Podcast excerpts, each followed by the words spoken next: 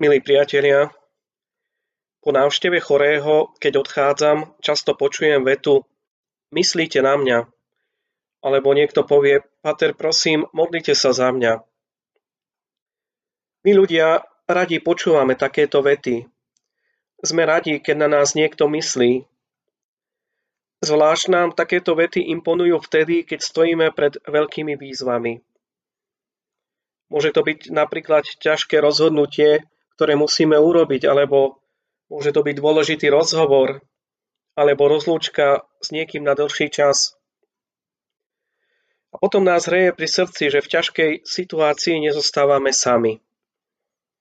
Aj keď vieme, že ten druhý nie je prítomný, že nám nemôže pomôcť, predsa cítime, že je s nami duchovne spojený a to nás posilňuje. Život nás častokrát stavia pred mnohé náročné úlohy, ktoré nie je ľahko vyriešiť. Avšak keď vieme, že je niekto na našej strane, keď nás niekto sprevádza hoci len myšlienkami, mnohé výzvy zvládneme ľahšie a rýchlejšie. Milí priatelia, niečo podobné zažíva aj Ježiš. V dnešnom evaníliu počujeme časť Ježišovej veľkňazskej modlitby. Ježiš sa ju modlí pred svojim utrpením a smrťou. Táto modlitba má charakter rozlúčky a je niečo úžasné, keď počujeme, ako sa Ježiš modlí. Ježiš sa najprv modlí za seba. Ako môže obstať vo všetkom, čo ho očakáva? Ježiš vie, že Boh je na jeho strane, že Otec je na jeho strane.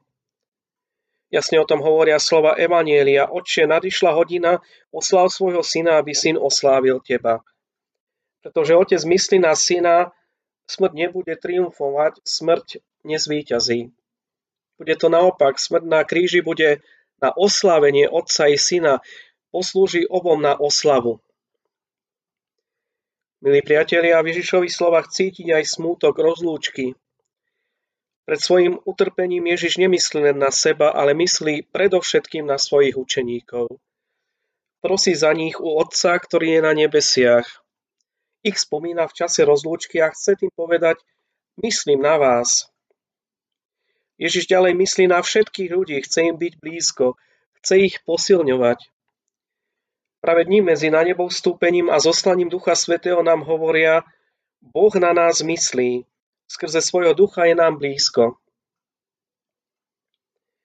Milí priatelia, emeritný pápež Benedikt XVI pri nástupe do svojho úradu povedal pri Svetej Omši, kto verí, nie je sám. Naozaj, keď sa zamyslíme nad týmito slovami, sú plné nádeje a dôvery. Hoci by sme sa nachádzali v akejkoľvek zlej situácii, Boh je pri nás, On nás prevádza dáva nám silu. Otázkou je, či žijeme z tejto dôvery, či cítime, že Boh je pri nás, že je pri mne, či si uvedomujeme, že je tu niekto, kto na nás neustále myslí.